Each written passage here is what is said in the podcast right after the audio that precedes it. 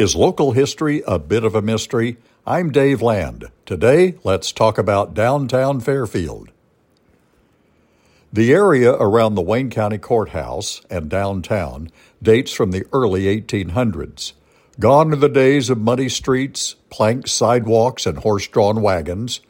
Photos of Main Street from the late 1800s show two story buildings with plate glass windows and welcoming doorways. Over the years, buildings have housed various businesses, including grocery stores, hardware stores, restaurants, drugstores, clothing stores, pool halls, and undertakers. For the month of October 2023, the Wayne County Historical Society has created a downtown Fairfield self guided walking tour. Posters of vintage photographs can be found mounted in the windows of downtown businesses. If you find yourself visiting a downtown business, grabbing a cup of coffee at Fusion Coffee House, or enjoying a slice of pizza at Classic, look for the posters.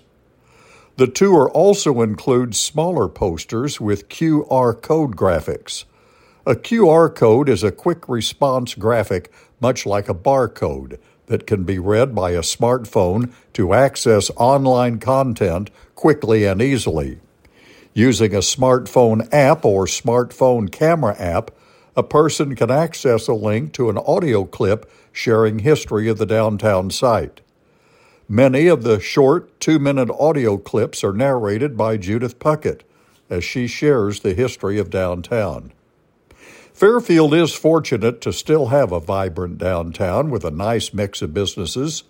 Merchants invest hard earned dollars supplemented by local tax dollars in the form of TIF funds to maintain and improve the older buildings. Take a stroll down Main Street in downtown Fairfield. Admire the architecture. Look at the Historical Society posters.